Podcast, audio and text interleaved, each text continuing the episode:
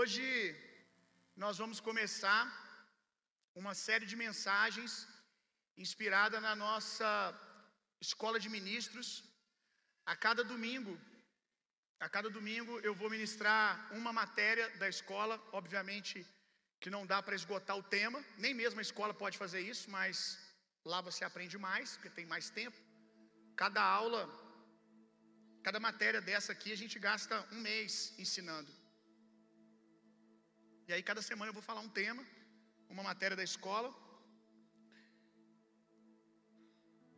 Por isso que eu eu tô assim bem pastor hoje. O que, que isso tem a ver com a Jesus School, né? É porque isso aqui simboliza um aviso para os nossos futuros alunos, para os alunos antigos que estão voltando agora para estudar de novo. A escola é tão boa que tem mais de 50 pessoas, irmão, que se formaram e se inscreveram para estudar de novo. Então, não deve ser ruim, né? Porque eles passaram um ano estudando já e agora voltaram a se inscrever de novo para passar pela escola de novo. Só que nessa turma vai ser diferente. Nós vamos não só formar as pessoas na palavra, mas vamos também formar as pessoas no ferro afiando ferro, no discipulado, ensinando postura, ensinando algumas outras ferramentas que são válidas, que são importantes para a vida do ministro. Nós vamos ensinar sobre disciplina, não só ensinando a palavra, o que a palavra diz sobre disciplina, submissão, obediência, não só ensinando a palavra, nós vamos ensinar também na prática. Vamos colocar todos os alunos em ambientes aonde eles vão ser provocados a praticar a obediência, a submissão, a fazer o que não quer fazer, o que precisa ser feito, mesmo quando não estou afim de fazer. Nós vamos formar verdadeiros ministros nessa nova turma. E aí, todos os professores né, da escola esse ano vão ser obrigados a pregar de terno, completinho. E aí, para dar o primeiro passo, para dar o exemplo, eu falei assim: ah, já que a gente vai entrar no clima da escola, para você que por algum motivo não vai poder fazer, eu vou te dar uma experiência, amém? Durante essas semanas, uma experiência de Jesus School. Os professores vão pregar de terno, os alunos têm um padrão de vestimenta que não é terno, mas todos vão ter que aprender a usar sapato social, camisa social, camisa de botão, cinto, camisa para dentro. Por que, que isso é importante? Faz a escola que você vai descobrir. Vá conversando com os alunos, que não dá tempo de eu ficar explicando aqui. Que eles vão te, os que já foram alunos, que eles vão estar te instruindo. Os monitores vão ter uniforme agora. Todos os monitores vão estar trabalhando uniformizado também, de sapatinho social, bonitinho. é gravata não, é cinto, camisa polo, vai ficar lindo. Como a excelência que o reino de Deus merece. Então, vamos começar hoje. A matéria que eu escolhi para hoje é a matéria Fundamentos da Fé. É uma matéria que nas últimas turmas a gente nem, nem ministrou ela, mas foi muito ministrada no começo, nas primeiros, primeiros anos, talvez os primeiros quatro anos de School, todos quatro, cinco tiveram essa matéria. É bem provável que tenha esse ano de novo mas decidi ministrar ela porque até os alunos, até os alunos que formaram nas últimas duas turmas terão a experiência de ouvir essa matéria que eles não ouviram ainda hoje aqui no culto. Abra sua Bíblia comigo lá em Hebreus, no capítulo 11. Tudo na vida cristã, meu irmão, passa por esse fundamento. Nada pode ser construído sem o fundamento da fé, sem a base dessa verdade, sem compreender essa verdade. Vou dizer de novo: tudo na vida cristã passa por esse fundamento. Nada pode ser construído na vida cristã sem esse fundamento, sem essa coluna da fé. Hebreus capítulo 11, verso 6. Vamos, vamos ler do 1 ao 6, eu vou dar uma ênfase no 6 que dá essa dá para nós essa verdade que nada pode ser feito com Deus. Não há nenhum relacionamento que pode ser construído com Deus sem o firme fundamento, sem a fé. Ora, a fé é o firme fundamento das coisas que se esperam, é a prova das coisas que não se veem, porque por ela os antigos alcançaram testemunho. Testemunhos como esses só podem ser contados por causa de alguém que creu, como nós contamos do Caio da Adriele aqui. Pela fé, entendemos que os mundos, pela palavra de Deus, foram criados, de maneira que se vê, de maneira que aquilo que se vê não foi feito do que é aparente. Pela fé, Abel ofereceu a Deus maior sacrifício do que Caim, pelo qual alcançou o testemunho de que era justo, dando Deus testemunho dos seus dons, e por ela, e por ela, depois de morto, ainda fala. Pela fé, Enoque foi transladado para não ver a morte, e não foi achado, porque Deus o transladara. Visto como antes da sua transladação alcançou o testemunho de que agrada a Deus. Ora, sem fé é impossível agradar-lhe, porque é necessário que aquele que se aproxima de Deus creia que Ele existe e que é presenteador daqueles que o buscam. É necessário, não existe nenhum relacionamento com as realidades espirituais do reino de Deus, nenhum relacionamento com a pessoa de Deus, pode acontecer sem fé. Sem fé, ninguém pode agradar a Deus, ninguém pode se relacionar com Deus. Olha como isso é importante. É tão importante que o livro de Hebreus, no capítulo 11, que a gente acabou de ler agora, é uma verdadeira declaração do quanto fé é fundamental. Cada história que você lê no livro de Hebreus exalta a fé. Nenhuma daquelas histórias foi por causa que aquelas pessoas foram escolhidas para viver aquilo de maneira especial, como se Deus quisesse fazer só na vida delas e mais ninguém. Cada história do livro de Hebreus é um testemunho para estimular você a desejar e a viver as mesmas coisas. Deus não faz acepção de pessoas, tudo aquilo que está escrito aí no livro de Hebreus, cada testemunho de milagre. Muitos daqueles que você conhece, Moisés, Enoque, Elias, todos os milagres que você conhece aconteceu porque alguém decidiu crer. Não é porque Deus quis fazer apenas na vida deles, é porque eles quiseram pegar na mesa aquilo que estava disponível. Porque eles desejaram tomar, se apropriar daquilo que está escrito. E cada um de vocês que está aqui, pela fé, pode acessar cada um dos milagres descritos na palavra de Deus. Deus fez ontem e quer fazer agora, porque é isso que Ele é. Ele é presenteador daqueles que o buscam. Deus ama presentear, abençoar os seus filhos. Hebreus 11, 3.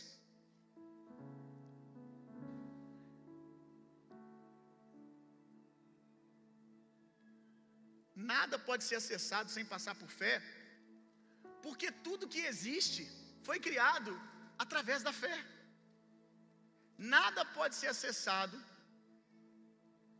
sem fé, porque tudo que existe foi criado pela fé.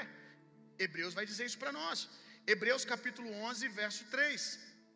Olha isso aqui. Pela fé, entendemos que os mundos, pela palavra de Deus, foram criados, de maneira que aquilo que não se vê não foi feito do que é aparente. O que, que o livro de Hebreus está dizendo? Que tudo que Deus criou, Deus criou com uma matéria-prima, Ele mesmo. Tudo que Deus criou, lembra lá Gênesis capítulo 1, no verso 1, diz que a terra estava sem forma e vazia, estava tudo um caos, e disse Deus, e Deus começa a fazer, E tudo que Deus faz, Ele faz, Ele cria a partir do nada. Ou melhor dizendo, a partir de si mesmo. Quando nós vamos fazer uma cadeira, nós usamos alguma matéria-prima. Essa cadeira que você está sentado, ela foi criada por alguém. E por mais inteligente e incrível que tenha sido a primeira pessoa que criou uma cadeira ou que aprendeu a lidar com plástico, ele criou a partir de uma substância já existente. Ele, ele criou a partir de uma matéria-prima que já estava disponível na natureza. E todas as outras coisas, tudo que nós estamos vendo aqui, por mais criativo que seja, foi criado a partir de alguma matéria-prima. Mas o mundo não foi criado por nenhuma matéria-prima na terra. O mundo e todas as coisas foram criados a partir de Deus. Deus falou e creu naquilo que estava falando. Deus sabe que aquilo que ele diz, e é isso, é, isso é a palavra de Deus que diz, nada sai da boca de Deus, nenhuma palavra sai da boca de Deus, assim como a chuva que cai e rega a terra e não volta antes que cumpra o seu propósito, assim é a palavra que sai da boca de Deus. Deus não fala uma coisa e fica ali ansioso, será que vai acontecer? Deus fala e sabe que vai acontecer, porque Deus crê em tudo aquilo que Ele diz. Então todo mundo foi criado dessa maneira. Deus falou e aconteceu.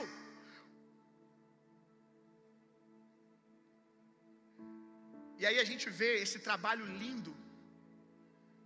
Deus Pai, Deus Filho, Deus Espírito, a Trindade, esse mistério trabalhando junto de maneira única, em uma incrível cooperação.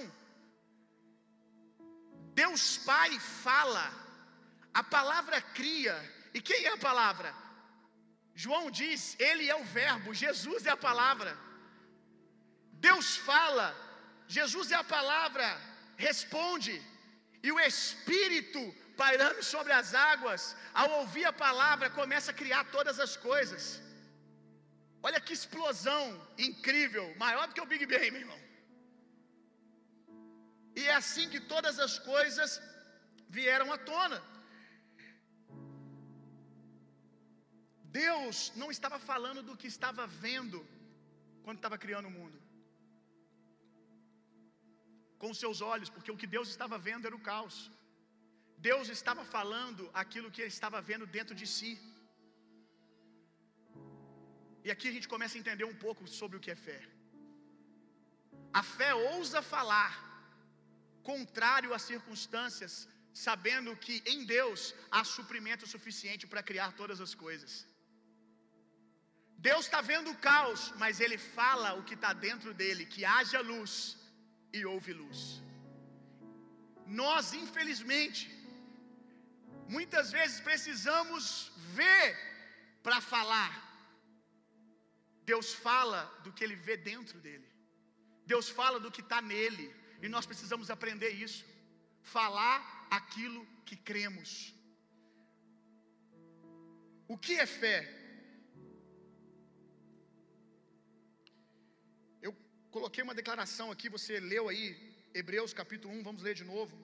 A gente está num ambiente de ensino, então a gente vai abrir a Bíblia várias vezes. Confesso que eu estou bem enferrujado de fluir no ensino já fiz mais isso na Dizescu nas últimas turmas, eu não dei tantas matérias. Pedi hoje o Espírito Santo para me ajudar a ensinar conforme Ele deseja, que você consiga entender tudo aquilo que o Senhor tem para você, com clareza, com firmeza. Hebreus 11, 1. Ora, a fé é o firme fundamento das coisas que se esperam, é a prova das coisas que não se veem. E eu traduzi isso aqui, essa declaração, numa declaração pessoal minha do que é fé. Mas antes disso, encerrando o que eu estava falando acima, que Deus falou a partir do que estava dentro dele, eu quero que você declare algo. Homens de Deus, de novo, homens de Deus, e as mulheres podem dizer mulheres. Vamos fazer assim? no 3, hein? Um, dois, três. Diga assim agora. Enxergam através daquilo que ouvem. Aí eu não estou vendo, mas o que Deus está falando? Eu não estou vendo. Eu não estou perguntando o que, você está vendo, estou perguntando o que você crê. E fé não vem pelo que você vê. Às vezes vem, mas o jeito melhor de fé vir, que a gente vai aprender daqui a pouco, fé vem pelo ouvir e ouvir a palavra. E aí eu ouço e com os olhos do meu coração eu enxergo. E aquilo que eu enxergo, eu começo a falar. E quando eu falo aquilo que Deus fala, Deus cria.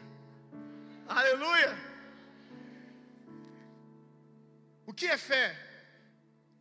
Crer que Deus existe e que eu pertenço a Ele, que Ele é o Senhor de todas as coisas, saber que Ele pode me abençoar e que Ele quer me abençoar, não por conta de quem eu sou, mas apesar de quem eu sou, levando em conta quem Ele é. É saber que, como Senhor de todas as coisas, Ele não pede licença para o natural, Ele não precisa de nenhuma matéria-prima, a não ser a minha fé, que eu concorde com Ele. Fé é enxergar através do que está escrito, enxergar com os olhos do coração. Fé é a capacidade de dizer amém, de concordar com Deus. Fé é confiar. Amém? Como ter fé? A primeira coisa que você precisa para ter fé é parar de acreditar na grande mentira do diabo que você não tem fé. Já vi muito crente dizer: Eu não tenho fé. Ora por mim, pastor. Ora por mim porque eu não tenho fé. Irmão, ora por mim porque eu não tenho fé. É impossível um nascido de novo não ter fé. Porque ninguém pode nascer de novo, ninguém pode crer em Jesus senão pela fé. Porque você não viu Jesus, você creu. E quando você creu no seu coração, confessou com a sua boca, novo nascimento aconteceu. Essa maneira que o novo nascimento acontece é a maneira que Deus dá à luz todas as coisas. É que a gente nasce de novo e depois esquece que a gente não nasceu de novo entrando no ventre da nossa mãe e isso aconteceu de maneira natural. Isso aconteceu por fé, de maneira sobrenatural. Então ninguém pode ser um crente, um cristão, e dizer eu não tenho fé. E aí o diabo ganha muito quando você acredita nisso, porque fé é uma semente que todos vocês já receberam. E você concorda comigo que se você não sabe que tem uma semente plantada no seu vaso, você não vai regar ele? Isso que veio agora. Eu acho que é muito bom você prestar atenção nisso. Se você não sabe que tem uma semente no vaso, você não vai regar ele, não faz sentido. Você rega o vaso quando você sabe que tem uma semente e acredita que ela é capaz de crescer. Então Deus ele distribuiu sementes. Se você nasceu de novo, até quem não nasceu vai descobrir daqui a pouco que você tem um tipo de fé. Mas agora estou falando com você que nasceu de novo. Você tem essa semente plantada no seu coração. Você tem fé. Só que o diabo vem e fala assim: você não tem. Aí você fica falando que não tem. E aí você vai diminuindo o pouco que tem. Ao invés de regar, você joga veneno, porque você come do fruto dos seus lábios. Agora, se você entender essa noite que você tem fé, ainda que não seja a fé de alguém que você admira, mas essa fé de alguém que você admira já teve o tamanho da sua. A diferença é que essa pessoa decidiu acreditar que aquela semente podia crescer, formar uma grande árvore que daria sombra depois e mantimento, alimento, fruta para ele e para os outros. E começou a regar. Só que você não vai regar uma coisa que você fica aí com esse papo acreditando no diabo, eu não tenho. Diga comigo, eu tenho fé. Eu tenho fé. Amém. Glória a Deus.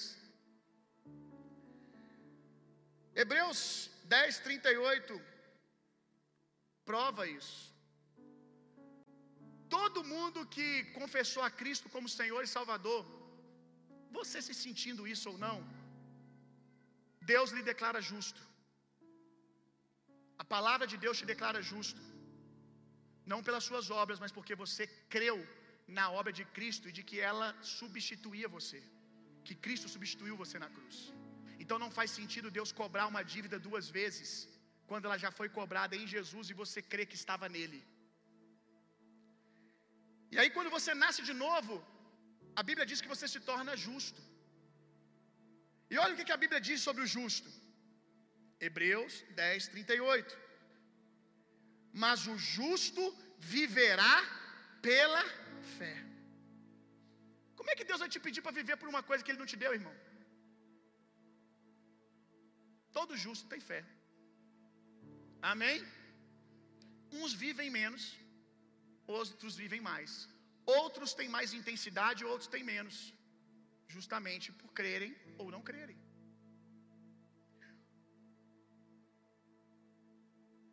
Lá em João 10, 29, tem uma declaração do que Jesus pensa da sua fé. O que o diabo pensa, o que o diabo pensa, você já sabe. Ou que você não tem, ou que a sua fé é muito pouca e não serve para nada. O diabo sempre vai dizer que o que você tem não é o suficiente, irmão. E não pense você que é porque você ora pouco, não. Porque quando você orar muito, ele vai te comparar com alguém que ora mais do que você e vai continuar dizendo que você não tem. Ele nunca vai concordar com você. O diabo está sempre dizendo sua, sua fé é fraca, sua fé é pequena, você não vai conseguir, você não crê. Essa é a opinião do diabo, você não tem fé. Mas vamos ficar com a opinião de Jesus. Bill, Jesus falou da minha fé, Jesus falou da sua fé. Jesus falou de você. João capítulo 20, verso 29.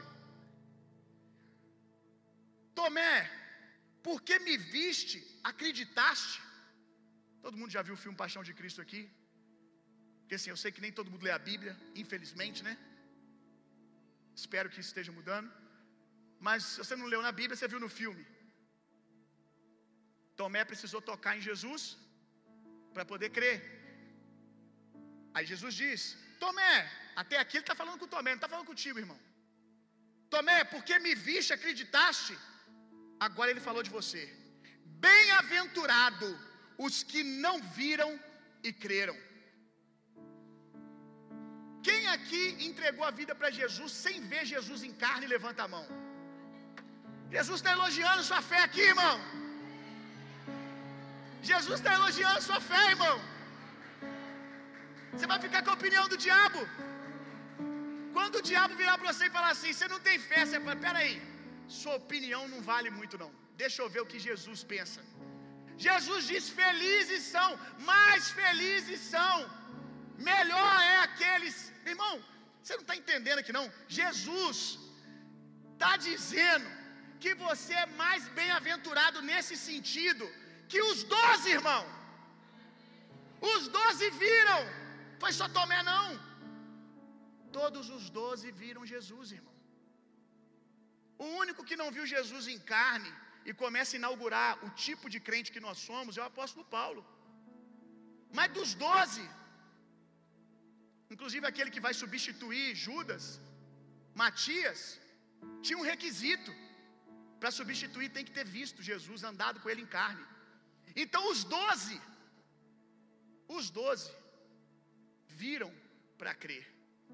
Nós não vimos, mas cremos. E Jesus está dizendo: parabéns para vocês, bem-aventurados, felizes são vocês. Vai existir uma porção especial para esses, meu irmão. Aleluia! Jesus tem problema com a minha fé. Não, não. Jesus tem problema com a sua incredulidade, com a fé que ele colocou, ele está super satisfeito. Ele quer que você regue ela para crescer. Amém? Aleluia!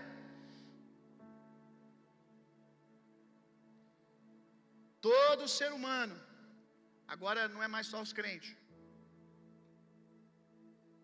todo ser humano tem uma disposição natural, uma senha que Deus colocou, uma busca que Deus colocou dentro do ser humano, para crer em alguma coisa. Todo ser humano tem uma disposição natural para crer, para ter fé. Por isso que todo mundo possui fé em alguma coisa. Todo mundo tem fé em alguma coisa, ainda que seja na direção errada. Não, todo mundo não, Bill. Todo mundo não. Os ateus, e você que é ateu, que está aqui, amo muito a sua vida, mas você vai ter que concordar comigo numa coisa: você tem fé, e muita fé. Se você for ler a definição de ciência, você vai ver que ela não é exata. A própria definição de ciência diz que se alguém provar o contrário, ela muda. Ela oscila. Você acredita porque alguém disse. Porque você não viu nenhum animal evoluir diante dos seus olhos. Você crê nos estudos. A gente não é tão diferente assim. Eu também creio nos estudos. Os estudos da palavra. Mas você tem fé. Ninguém viu, ninguém conseguiu reproduzir o Big Bang, ninguém conseguiu reproduzir a evolução do macaco, as suspeitas, as opiniões, e eu respeito você concordar com elas, e você vai precisar respeitar que eu não concordo com essas coisas. Você tem que entender quando você diz, ah, você, você acredita em, em Jesus, você não andou com Jesus, você acredita em Davi, você estava lá sentado com ele.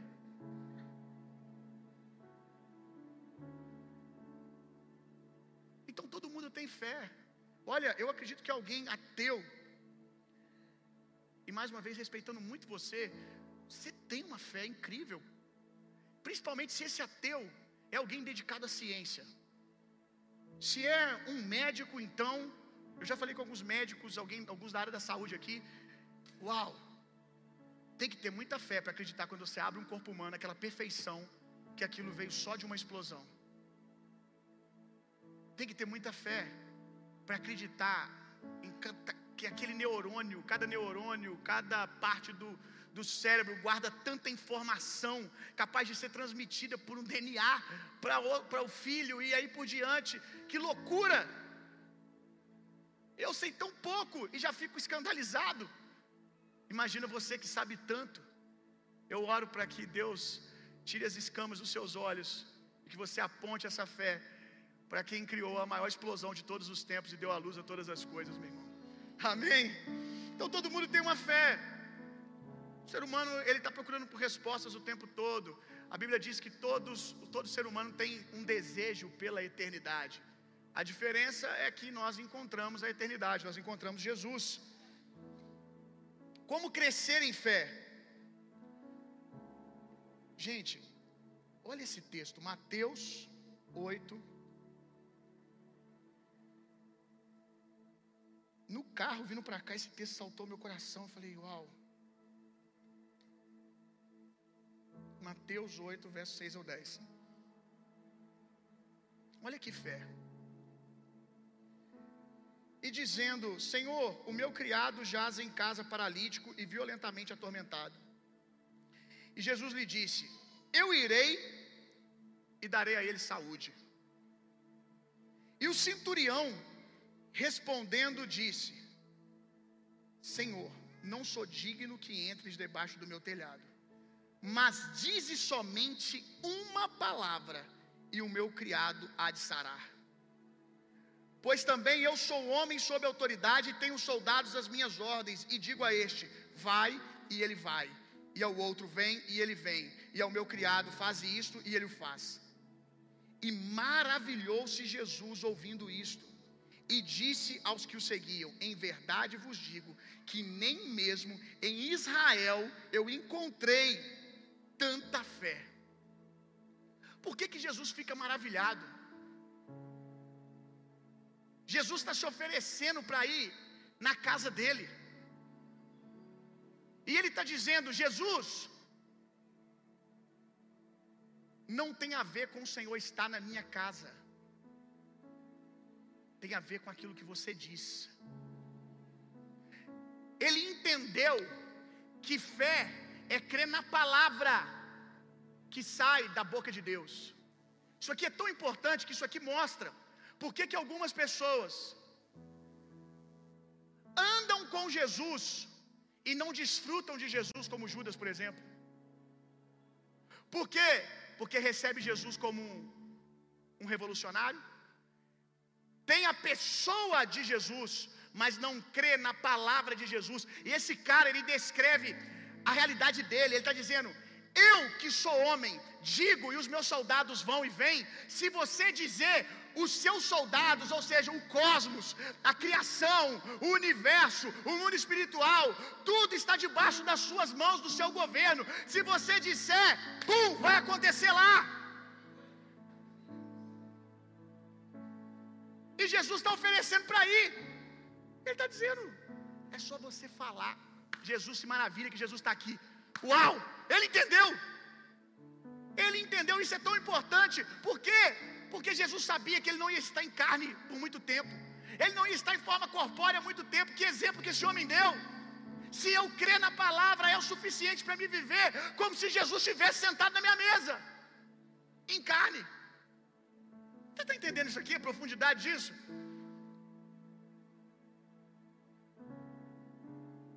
Isso explica, como eu estava dizendo, porque que alguns na caminhada da igreja estão tão próximo dos líderes, dos pastores. É por isso que eu digo que eu tenho pessoas aqui que são muito mais discípulos meus do que alguns que estão do lado e se, se dizem discípulos.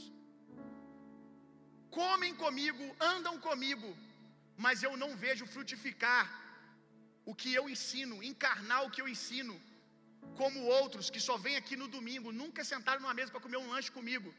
Mas como disse Jesus, a minha família são aqueles que creem naquilo que eu ensino.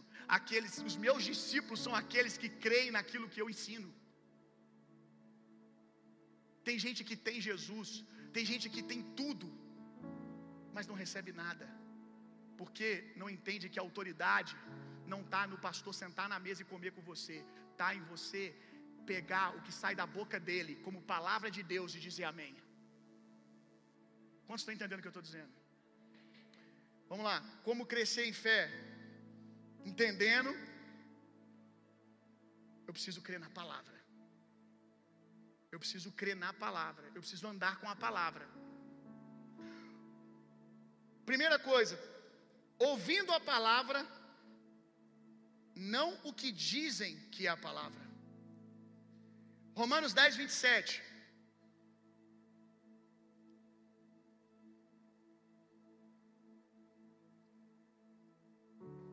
De sorte que a fé vem pelo ouvir, e o ouvir da palavra de Deus. De sorte que a fé vem pelo ouvir, e ouvir o que? A palavra de Deus. Como crescer em fé? Ouvindo a palavra de Deus. É simples, mas muita gente já experimentou, infelizmente, o que eu vou dizer aqui. Você pode passar três anos sentado, ouvindo pessoas falarem em nome de Deus e depois descobrir que a maioria daquelas coisas não tem nada de Deus.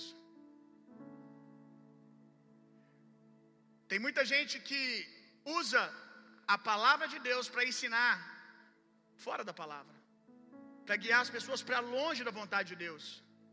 Quantas mensagens que são ministradas e que as pessoas terminam tendo mais medo de Deus do que sendo convidadas a se aproximar de Deus. Quantas mensagens colocam mais obstáculos para as pessoas se chegarem até Deus do que aproximam. Quantas mensagens em nome de Deus são ministradas dizendo que você é amaldiçoado porque o pastor te amaldiçoou e não tem o que fazer agora, a não ser ir lá pedir perdão para o pastor. Quantas vezes a gente já viu gente ensinar Amaldiçoa o seu vizinho que está te perseguindo. Vai secar e vai morrer. Umas mandinga gospel. Umas urucubaca gospel. Porque nós temos que entender que, diga comigo, Jesus é a palavra. Tudo precisa passar por essa realidade. Jesus é a palavra. O nosso fundamento na palavra é Cristo. Se aquilo que Elias fez, nós não vemos em Jesus, nós não manifestamos, nós entendemos que aquilo não é da vontade de Deus para nós e nós não nos apropriamos. Na palavra está escrito que Judas se suicidou e nem por isso você vai suicidar.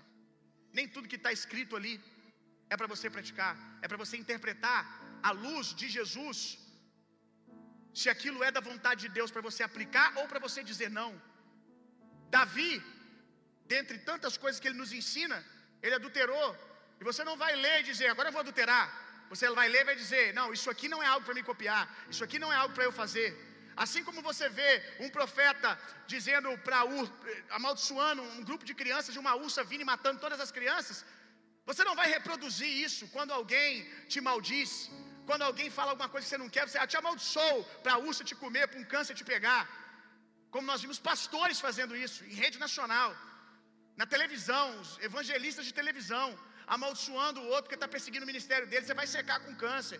Depois o cara pega um câncer, ah lá, eu falei, aconteceu.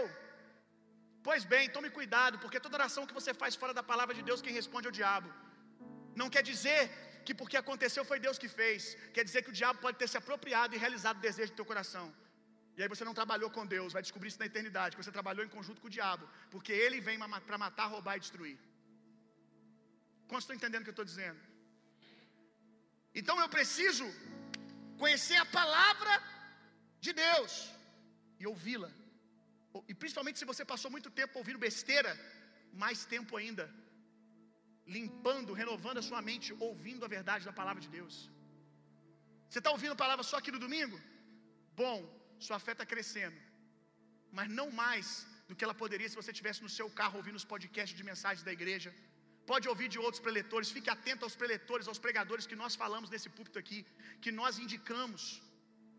Não é apenas que só o que nós indicamos é bom, às vezes a gente não conhece, mas vai criando um parâmetro para você não ouvir porcaria. Vai esperando a maturidade chegar para que você possa por si mesmo fazer essa análise e escolher por você mesmo. Mas se você não sente segurança, ouça aquilo que nós temos ensinado, ouça o que nós temos indicado, leia os livros, livros que nós indicamos, ouça os podcasts da igreja. Quer aprender sobre fé? Tem um podcast lá, vários sobre fé, vários sobre o poder do testemunho. Vá ouvir. E fé vai chegar. E principal, vá ler a palavra, meu irmão. Vá passar tempo com a palavra de Deus. Você quer crescer em fé em qual área? Ninguém vai na academia esperando que peito cresça malhando sua perna. Se você quer que peito cresça, tem que malhar peito. Ah, mas eu estou na academia, mas eu estou na igreja. Mas você ouve sobre salvação e nunca parou para ouvir sobre cura. Um músculo é um músculo, outro músculo é outro músculo. Fé vai chegar a partir daquilo que você está ouvindo. Se você quer aprender sobre casamento saudável, ouça sobre o que a palavra de Deus diz sobre casamento saudável. Para que você creia e se torne um homem que Deus criou você para ser, para sua família. Tem essa fé inteligente, essa, essa postura inteligente. Vá em direção daquilo que você precisa. Qual músculo está mais fraco? Qual músculo tem que ser né, fortalecido agora? Então vá para a palavra de Deus. Eu preciso aprender sobre curas e milagres. Eu preciso receber uma cura. Ou eu preciso, não, eu não estou precisando de cura agora, mas um dia eu posso precisar, alguém pode precisar. Vai aprender sobre isso. Vai ler Jesus curando. Vá se apropriando daquilo e dizendo: Amém. Se Jesus fez, Jesus faz até hoje. Coloque o seu nome ali. Se veja no lugar daquela pessoa sendo curado. Segundo, primeiro, ouvindo a palavra. Segundo, Mateus 17, verso 19 ao 21. Meu Deus, falta muita coisa. Me ajuda, Jesus. Mateus 17, verso 19 ao 21. Os discípulos tentam expelir um demônio e não conseguem. E aí eles perguntam para Jesus: Por que, que eles não conseguiram expelir aquele demônio? Jesus diz para eles: alguns tipos de demônios são expelidos através de jejum e oração. Como crescer em fé? Orando, pedindo fé? Não. Ficando sem comer? Não.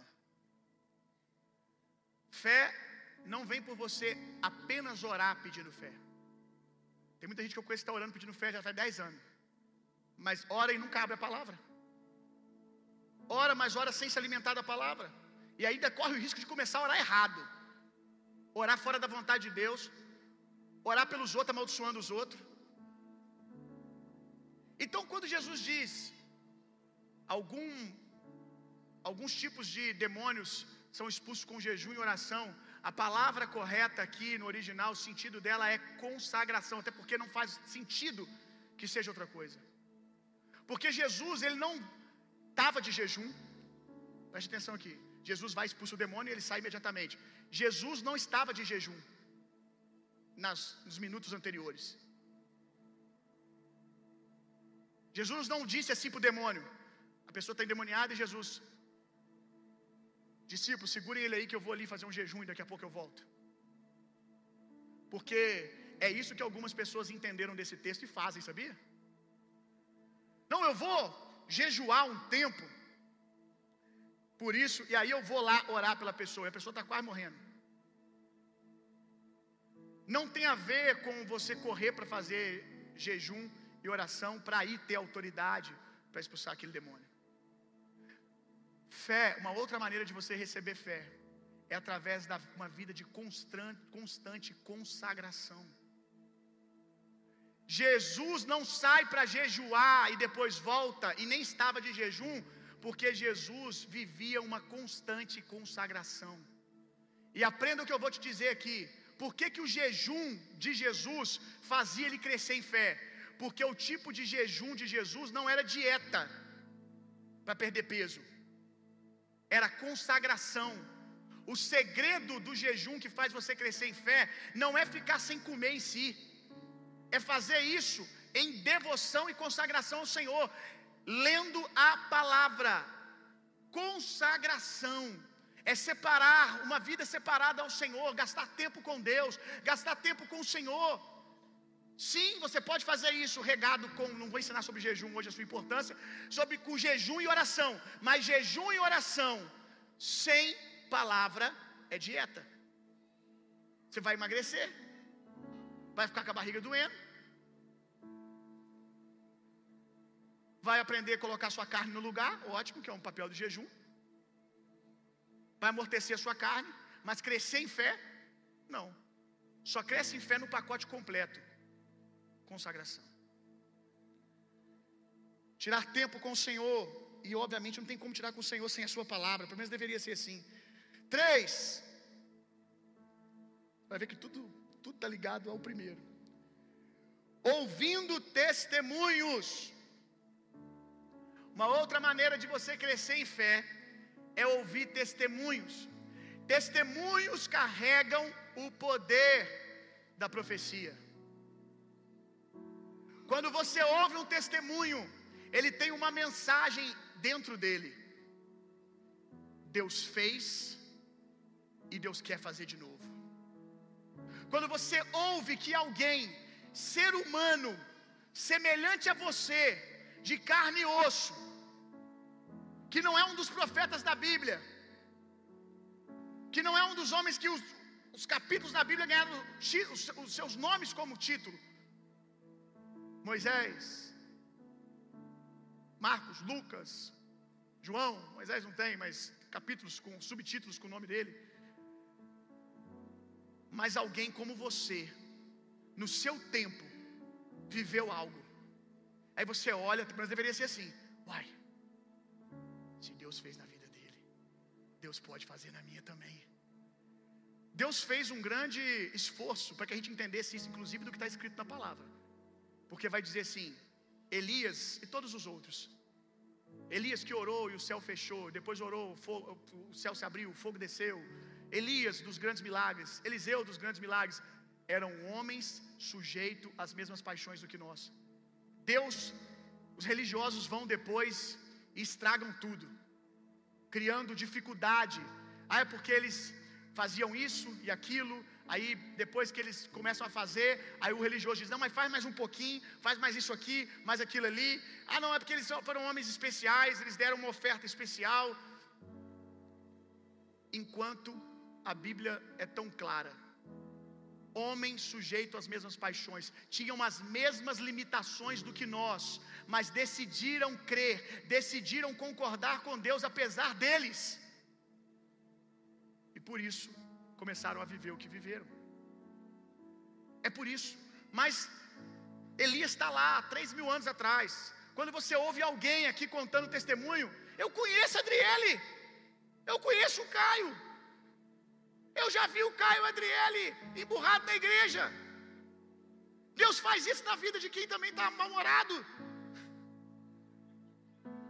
Eu já vi Adriele brigando com o Caio, chamando a atenção dele, que ele estava demorando para ir embora para casa. Muita gente já viu isso. De qualquer pessoa que é do louvor. Eu já senti um climinha assim que eles não estavam bem um dia. Sei que é Maria Fifi, gosta de prestar atenção na vida dos outros. Eu já vi um dia que eles não estavam bem.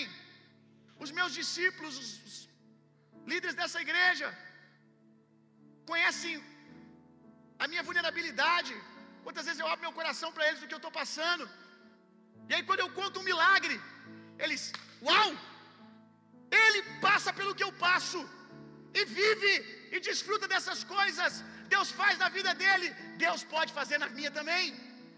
O testemunho carrega essa verdade dentro dele. Quando um testemunho é contado, preste atenção nisso aqui.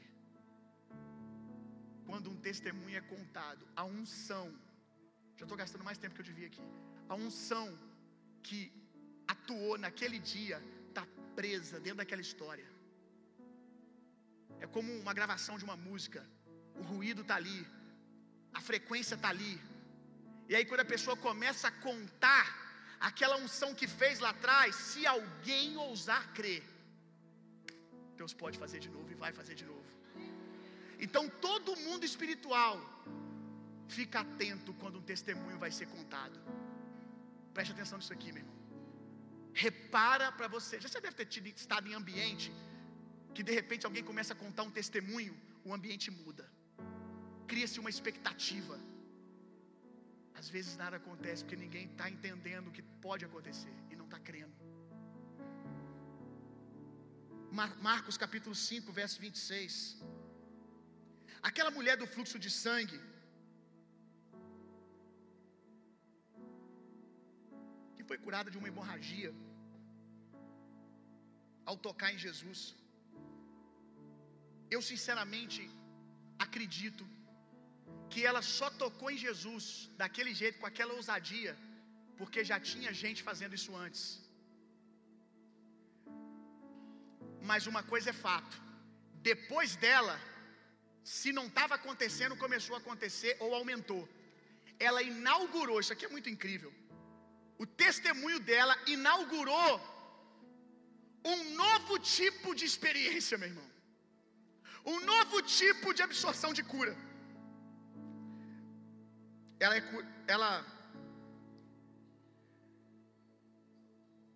foi curada tocando em Jesus. E olha o que, que diz aqui Marcos capítulo 5, verso 26.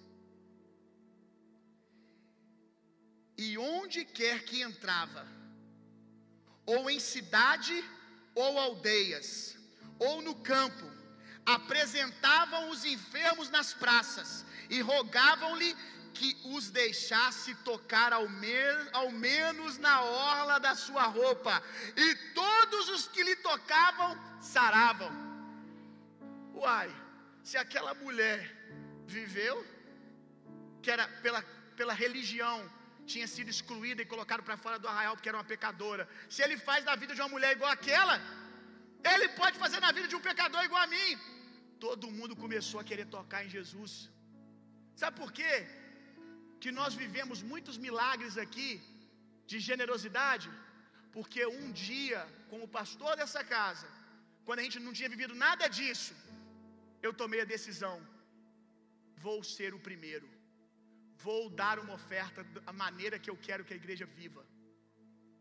Pum, despertou. O que eu ensinava tomou força, recebeu intensidade e as pessoas começaram a crer. E aí começou a pipocar. Eu fui muito, eu lembro que eu falei com as pessoas, eu estou sendo intencional. Nós estamos nascendo como igreja agora. Quando a gente decidiu parar tudo que a gente estava fazendo, uma igreja com 50 membros, 80 membros no máximo que a gente tinha, 80, 100 membros. Construiu uma casa de 80 mil. Eu sabia do preço que seria o desgaste, porque a gente tinha que ser muito esticado em fé. Quanto que ser desafiador, mas eu estava sendo intencional. A igreja está nascendo agora. Se eu plantar essa semente agora, isso vai começar a ser contado nessa cidade, vai ser contado para cada crente que chegar aqui, e eles vão ter o DNA deles transformado, eles vão chegar e vão começar a entrar, e não importa quanto a gente cresça, nós vamos daqui a 10 anos estar com a mesma natureza, porque não há limite para quantas vezes um testemunho pode ser contado.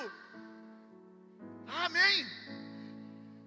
Então, através do testemunho, ouça testemunhos. Eu lembro que quando eu comecei a entender sobre avivamento, quando alguém disse para mim a primeira vez que eu tinha um chamado para ser um avivalista, eu fui comprar um monte de livros sobre avivamento. Eu fui ler livros, eu fui ler histórias de avivamentos. E eu ficava lendo aquilo e falando: Uau, a cidade é transformada, então a gente vai fazer isso também, a gente vai viver desse jeito. Se aconteceu lá, pode acontecer aqui. Pela fé, você é curado. Pela fé, você é liberto. Pela fé e não pelo que você sente. Não tem a ver com como você se sente, mas como você crê. Eu sei que você pode estar sentindo muitas coisas, eu também às vezes sinto, contrário àquilo que é a vontade de Deus para mim. Eu só decido continuar andando pelo que creio, não pelo que sinto. Amém? Glória a Deus. Glória a Deus. Quantos aqui podem confiar mais em Deus? Quantos aqui estão dispostos a crer mais?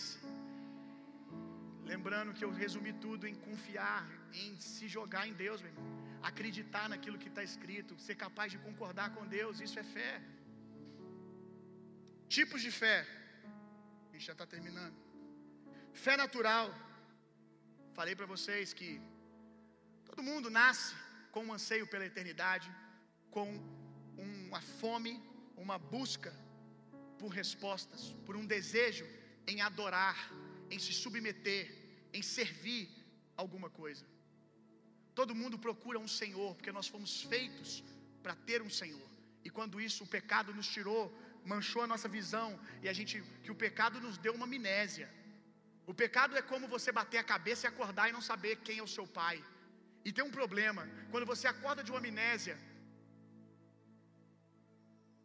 maior do que o problema de perder a memória, é você acordar e ter alguém do lado da cama te contando quem você não é, te contando quem você nunca foi e tornando você essa pessoa. Quantos estão entendendo o que eu estou dizendo? Você acorda de uma amnésia, você é filho da Joana e do Paulo, e você acorda e alguém diz: Você foi achado no lixo. Colocaram você no lixo para adoção, um orfanato te achou. Você é um homem ousado e intrépido, sempre confiante que podia fazer e realizar qualquer coisa. Bem sucedido, você acorda e a pessoa que está do lado da cama diz: Você estava à beira de uma depressão, você sempre foi um derrotado. Infelizmente, você nunca deu certo na vida. Um milionário, e alguém diz: Você não tem nada. Infelizmente, até que a palavra de Deus chegue, o diabo vai apresentar muitas opções do lado da nossa cama, dizendo para nós quem nós éramos. Mas quem nós éramos e quem nós somos é o que Deus diz, é o que a palavra de Deus diz. Amém? Então pare de perguntar para terceiros. Para, para, para de perguntar para quem não sabe nada da sua vida. Vai perguntar para quem te criou. todos nós nascemos para ter um Senhor, e esse Senhor é Deus. O pecado trouxe essa amnésia, manchou a visão do nosso coração sobre quem Deus é. E aí, cada um fica tateando e chamando de Deus a primeira opção que enfrenta pela, que encontra pela frente. Fé natural, fé na palavra, nasce quando declaramos Cristo nosso Senhor e Salvador. A pessoa do Espírito Santo planta essa semente dentro de nós, meu irmão. É um encontro do anseio do homem pela eternidade com a própria eternidade. A fé na palavra nasce quando a resposta para que eu nasci, para quem eu nasci, se encontra com a pessoa de Jesus. Aí você começa a ter a fé na palavra, a fé espiritual, a fé apontada para a direção certa. Não há limites quanto o que a fé na palavra pode fazer. Preste atenção nisso, meu irmão. Não há limite, não há teto. Tudo é possível aquele que crê. Tudo, tudo, tudo. Inclusive ressuscitar os mortos. Quando alguém diz não tem jeito, tem jeito para tudo na vida, não tem jeito para a morte. Precisa conversar com Jesus. Precisa conversar com seus discípulos. Tudo é possível aquele que crê. Tudo é possível pela fé. Tudo, tudo.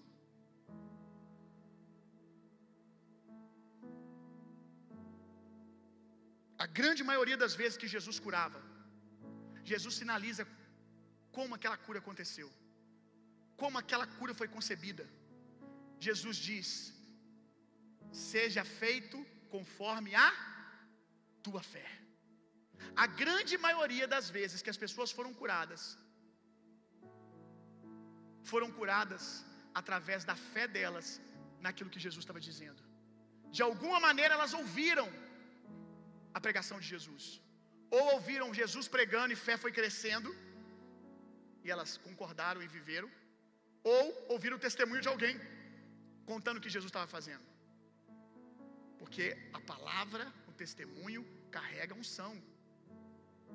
E o Espírito Santo, quando vê alguém dizer amém, meu irmão, ele vai começar a plantar essa semente, ele vai começar de dentro para fora a gerar essa fé sobrenatural. Eu vou repetir de novo. A maioria dos milagres que você viu foi porque pessoas ouviram a palavra. Gaste tempo ouvindo a palavra. A maioria das coisas que eu experimento é através da fé que eu venho regando desde que eu me converti e crescendo em fé através da palavra de Deus. Por fome. Pouquíssimas coisas que eu vivi foi através do dom da fé. Que aí é uma fé através de um dom espiritual. Essa fé é uma fé que Deus faz quando Ele quer, do jeito que Ele quer, a hora que Ele quer. E eu costumo dizer, ensinar, que o dom da fé é Deus, na sua soberania, interferindo para que o plano soberano dele acerca de alguma coisa aconteça. Independente se tem gente crendo ali ou se não tem, ele não quer saber. Ele entra e fala: tem que ser assim, porque no plano eterno está escrito desse jeito. Está na rota do meu plano. Tem que acontecer. Agora, esse dom da fé, que eu não vou explicar na matéria de dons espirituais, quem sabe aqui algum dia eu ensino sobre. Eu preciso ficar esperando ele? De jeito nenhum. Porque nada é impossível ao que crê ouvindo a palavra. Não espere essa explosão sobrenatural de fé vir. Já experimentei isso algumas vezes. Quando alguém é curado e a pessoa não tem condições de crer, vamos supor, ela está em coma, não tem como ela crer, ela nem está te ouvindo falar. E ela levanta do leito, precisou ser através do dom da fé atuando com o dom de cura. Porque aquela pessoa não tem como você dizer, foi feito conforme a sua fé. Uai, ela está em coma, não está ouvindo nada. Ou se ela estiver morta. Eu já orei por um ateu. Ele se disse ateu, não sei o que estou dizendo. Não sei o quanto ele era também. Estou confiando no que ele disse. Na praça, chamei as pessoas para orar por cura, para vir orar, receber cura na frente e para ter experiências com o Espírito Santo. Aí eu orei, muita gente começou a ter experiência, gente caindo, gente sendo curada. E aí eu perguntei: tem alguém aqui, porque o Espírito falou no meu coração, diga isso. Tem alguém aqui que não crê, que se identifica como um ateu e não acredita em nada disso que aconteceu aqui, acha que isso aqui tudo é uma besteira, é ensaiado, percebe que o dom da fé já está agindo. Deus já está dizendo: pergunte, não estou perguntando a sua opinião, e não posso contar nem a opinião da pessoa, porque se ela dizer que ela não crê, ela não tem fé. E eu perguntei, aí uma pessoa, pro meu azar, que eu gelei na hora, levantou a mão. Falei, hum. Deixa eu pensar qual vai ser a, a boa explicação disso aqui depois. Realmente, irmão, eu não estava crendo. Por isso eu falando, foi o dono da fé. O cara veio à frente, seco, parou na minha frente assim. Eu falei assim, é, perguntei ele, não esqueça que eu perguntei assim: é, você não crê em nada do que aconteceu aqui? Que eu fiquei com, com a esperança dele falar assim: não, é porque eu cheguei atrasado por ação de cura. Falei assim: você é ateu? Ele, sou. Você não acredita em nada que aconteceu aqui? Não, para mim isso aqui é tudo uma baboseira. Aí eu, ah tá. Eu posso orar por você? Aí, pode. Eu botei a mão no peito dele. E quando eu botei a mão no peito dele, eu vi fé ser escrita no coração dele. Eu vi com os meus olhos espirituais assim, ó, fé sendo escrito dentro do coração dele. Quando eu pus a mão e eu vi fé ser escrito no coração dele, ele caiu para trás, desacordado. E tinha um monte de gente que estava lá para comprovar. Eu não tenho dinheiro para pagar tanta gente assim. Ele caiu no chão, desacordado, apagado, totalmente apagado, caiu todo mole. Blum. Ninguém estava preparado nem para segurar ele, porque pô, não vai cair, né, gente? For crente cai, mas ele não cai, não. Hein? Aí eu lembro que um irmão pegou e botou ele no na perna e ficou com ele ali, né? Para ficar menos constrangedor quando ele acordasse, né? Aí ele estava na perna do irmão assim, o irmão botou a perna debaixo dele assim, ele deitado no irmão. De repente passou uns, uns segundos assim, tipo um minuto, um minuto e pouco, sei lá. Ele abriu o olho. Ele, o que, que aconteceu? E eu dentro de mim perguntando, me fala você. O que, que aconteceu? Eu olhei para ele, você apagou quando eu orei por você. Aí ele, o que, que você sentiu? Aí ele disse, eu não sei o que aconteceu, mas foi muito bom. O dom da fé teve que agir. Mas deixa eu dizer uma coisa para você. 99% dos testemunhos que eu tenho de cura não foi sentindo essa explosão, foi obedecendo a palavra de Deus. Jesus disse: Ide por toda parte, curando enfermos, expelindo demônios. Eu simplesmente vou e cumpro o que Jesus falou. Isso é fé. Se as pessoas não têm condições de crer, eu ensino um pouco a palavra e oro depois. E aí elas podem crer.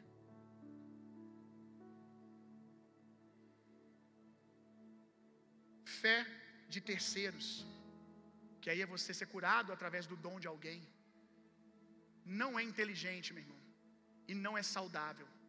Ficar esperando que um profeta vá na sua casa resolver o seu problema e que alguém que tem dom de cura vá orar por você. Deus pode fazer isso. Nós temos muitos ministros de cura aqui, não há vergonha nenhuma. Se você está doente, eu mesmo peço que eles orem por mim. Se eu os tenho perto, eu peço para que eles orem. Mas irmão, cresça em fé, porque você pode não ter ninguém perto. Deus pode precisar que você ore por alguém. Não é legal, inteligente, você saudável, você ficar sempre escorando na fé dos pastores, na fé dessa igreja. Você precisa estar nesse lugar para construir a sua fé. Amém? Por fim, Fé na fé. O que é fé na fé? Que tipo de fé é esse? Uma fé madura. O outro lado da moeda da fé, já ensinei sobre aqui, não vou gastar tempo hoje. O outro lado da moeda da fé é a maturidade de honrarmos o que cremos, mesmo sem o aparente resultado que esperamos da fé. Parece confuso, mas a Bíblia diz lá na galeria dos heróis da fé, Hebreus capítulo 11, verso 36, e eu estou trabalhando essa fé aqui. Hebreus 11, 36.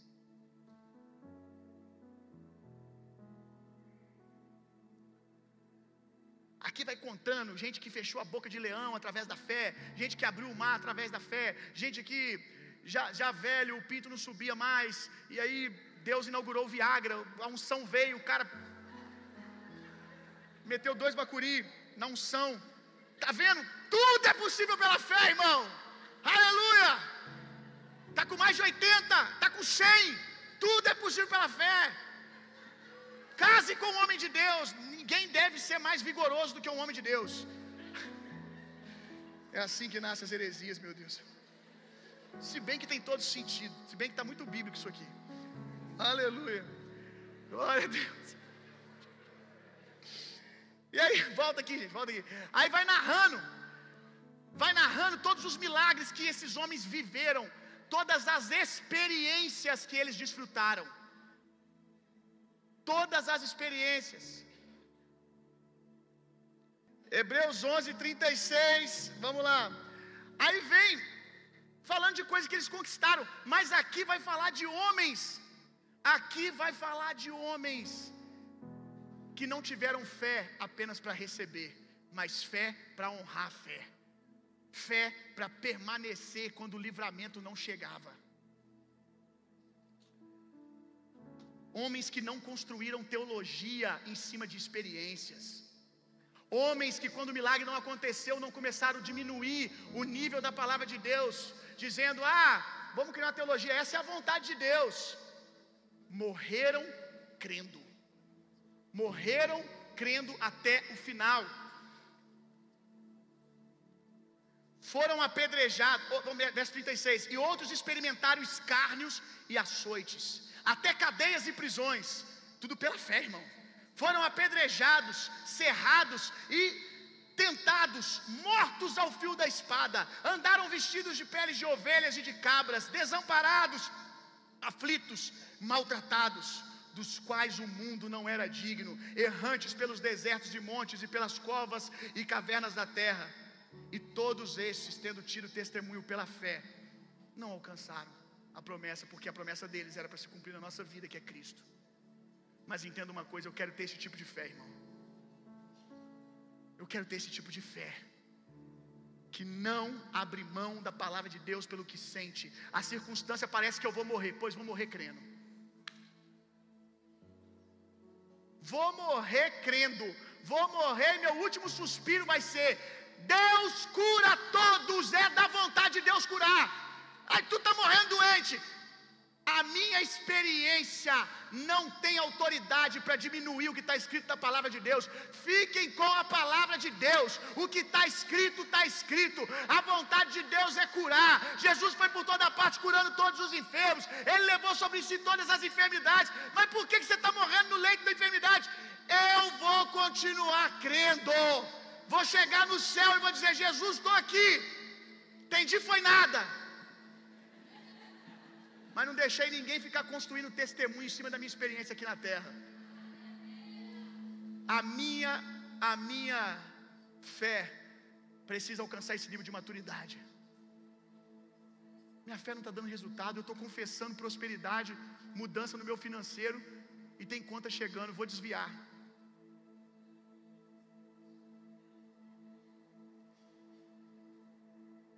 Cadê a fé que honra a fé, meu irmão?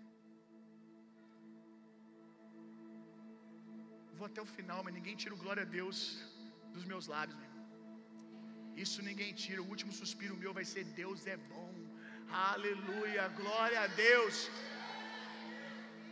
Meu último suspiro vai ser: olha, a carne pode estar tá se corrompendo, mas o espírito está pronto. Doença nenhuma está no meu espírito, morte nenhuma está no meu espírito. Eu vivo eternamente com Cristo. Eu sou o que eu sou no meu espírito.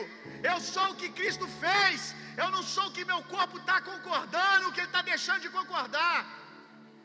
E ponto final, meu irmão. Aleluia. Glória a Deus. Aleluia. Hebreus 11, 4.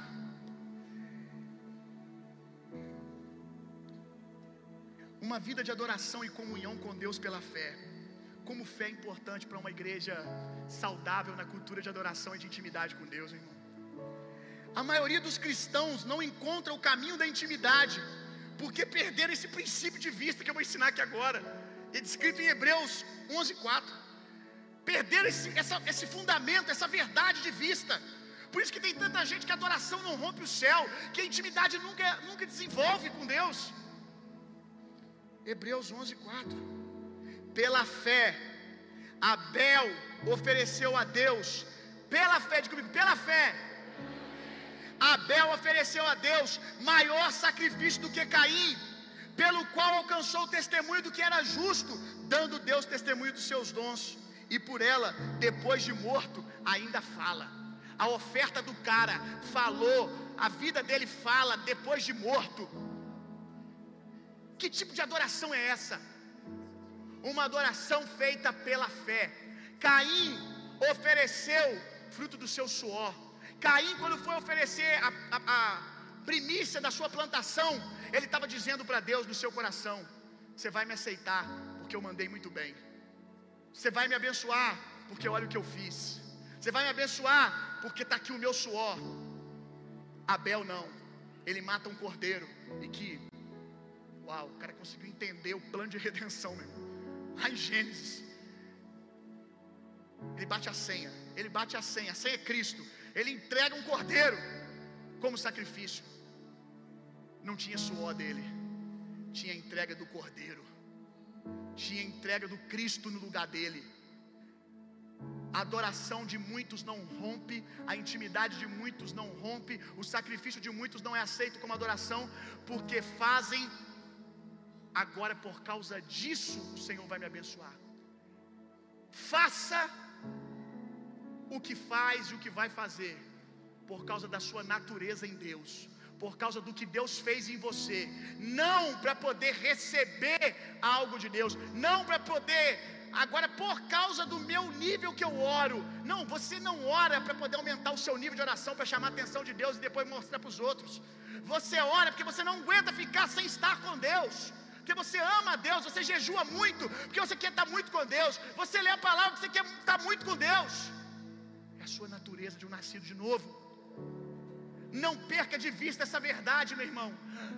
Tudo na sua vida começou pela fé.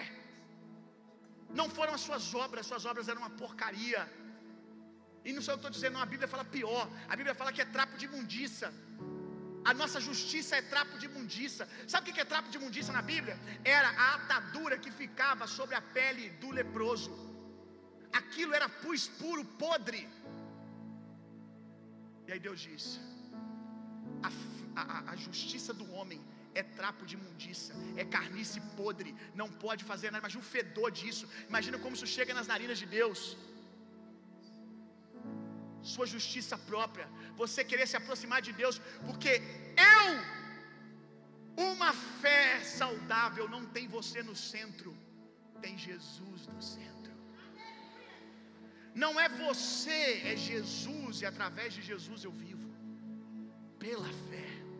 Tudo que Deus faz, ainda que tenha sido depois de, mas eu orei 40 dias, e logo depois um milagre aconteceu. Aí o Zé Goiaba vai lá e quer construir uma doutrina para ensinar os outros. Foi assim que eu recebi, orando 40 dias. Não, não, não, não, não, não, não. Tudo é pela fé em Cristo Jesus. Não é porque você se tornou bom o suficiente, não é pela sua justiça, a sua justiça é trapo. Apenas a justiça de Cristo tem o poder. Nós precisamos vamos crescendo em fé, e a gente vai dando fruto, porque a gente está plantado em Cristo, irmão. Então nosso fruto vai ser bom, o nosso fruto vai ser obras de justiça, porque a gente nasceu de novo. Mas você tem que tomar cuidado para não olhar para os frutos e dizer eu. Depois de ter feito tudo, de ter experimentado tudo, boca de leão fechada, mar aberto, tudo milagre, apartamento, casa, curas através da sua vida, o que quer que seja, família. É porque Jesus merece isso, e eu estou nele, porque Jesus me fez justo, não é pelas minhas obras, minhas obras são fruto da obra de Cristo, e os meus frutos só são bons, os meus frutos só estão sendo legais, bacanas, eu estou plantado em Cristo. Uma fé saudável, uma fé saudável, sempre parte do fato de que Deus é bom, ama presentear, e é por isso que eu recebo. Se sua fé cresce sobre outro tijolo, que não seja Cristo, a obra de Cristo, você terá problemas. Derrube, derrube, e alguns já tiveram que fazer isso.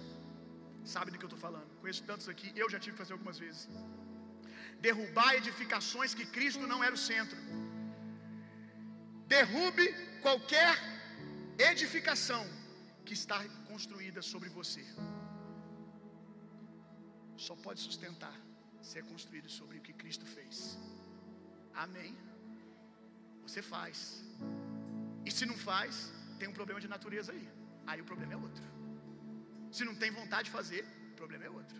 Porque quando você erra, você erra errando o alvo, a sua natureza é outra, você quer acertar. O nascido de novo, o nascido de novo, não é como o porco que encontra a lama e diz: Cheguei em casa. O nascido de novo, quando ele cai na lama, ele olha e diz: Não faz sentido para mim isso aqui. Eu preciso me lavar. O porco nunca quer se lavar depois da lama, porque ele encontrou sua habitação. Mas o nascido de novo, ainda que ele se suje na lama, se dez vezes ele se sujar, dez vezes ele vai querer se lavar. Porque ele olha para aquilo e diz: Não é para mim isso. Amém? Se coloque de pé no seu lugar. Obrigado por essa noite, Jesus. Quantos gostaram da ideia da gente continuar ministrando as aulas? Acho que semana que vem eu vou ensinar sobre cura, Cristo aquele que cura.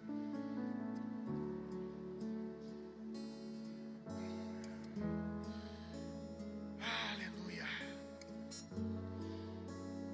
Espírito Santo, abre os olhos do nosso coração. Abre os olhos do nosso coração, abre os olhos do nosso coração. Arranca as escamas. Tem gente aqui que está com fé na direção errada, que está cheio de escamas nos olhos. Limpa, limpa, limpa, limpa, Espírito Santo. Arranca as escamas, como Paulo. Paulo achava que estava servindo ao Senhor. Paulo achava que estava servindo ao Senhor quando perseguia os cristãos. Até que a luz de Deus chegou e derrubou ele. Até que a glória de Deus chegou. Aleluia. Que a tua luz chegue agora para os corações. Qualquer rota que nós estamos indo longe da Sua vontade, traz a tua luz e revela para nós a Sua vontade. Ilumina os olhos do nosso coração. A palavra foi pregada, mas a gente precisa da ação do Espírito. Precisa do, que o Espírito vivifique essa palavra nos nossos corações. Aleluia. Senhor, se alguém aqui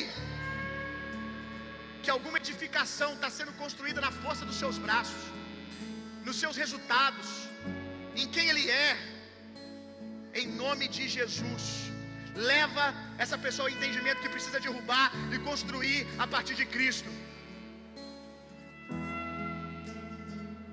Se há homens aqui também, mulheres, dizendo que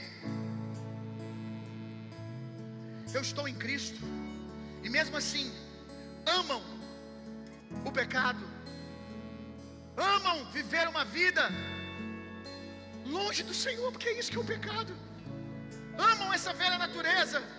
Em nome de Jesus, eu vejo e oro agora luz nascendo nesses corações, eles nascendo de novo. Aleluia. Alguns que já nasceram, mas estão indo pela rota da iniquidade, pela rota da apostasia, se desviando da fé. Em nome de Jesus, Senhor, levanta homens aqui que que vivem a santidade, porque entenderam que não existe melhor estilo de vida, que não existe coisa melhor. Eu amo ser santo, porque foi o Senhor que disse que era bom e realmente é muito bom. Ensina-me o caminho da santidade mais e mais, ensina cada um nesse lugar. Uma devoção, uma santificação que é fruto de encontros com o Senhor que é fruto de encontros com a sua bondade. É a sua bondade que nos leva ao arrependimento. Quanta bondade, quanto poder já foi demonstrado a esse irmão. Abre os olhos do coração dele, em nome de Jesus, para que ele veja que não existe lugar melhor para estar do que no centro da sua vontade. Em nome de Jesus. Aonde tiver alguém crendo essa noite, aonde tiver alguém crendo, o Senhor consegue ouvir todas as orações ao mesmo tempo. Que incrível! O Senhor consegue ouvir cada pedido, cada coração agora, enquanto eu só ouço vozes emboladas. Responde aonde tiver fé, aonde tiver fé, aonde tiver alguém ousando crer, que sinais aconteçam nesse lugar Que sinais aconteçam nesse lugar, na vida dessa pessoa. Que sinais, porque sinais acompanham aos que creem. Aonde tem alguém crendo, tem sinal procurando, tem sinal procurando. Nós não andamos atrás de sinais, é eles que andam atrás de nós, é eles que nos perseguem. Vamos orar. Faz assim com suas mãos. Que o amor de Deus, que a graça de Jesus Cristo, consolo, poder e a personalidade do Espírito Santo sejam em vocês e através de vocês, hoje e sempre. Vão e tenham uma semana sendo profundamente, intensamente amados por Deus. Vão, transformem o mundo e reinem vida. Deus abençoe.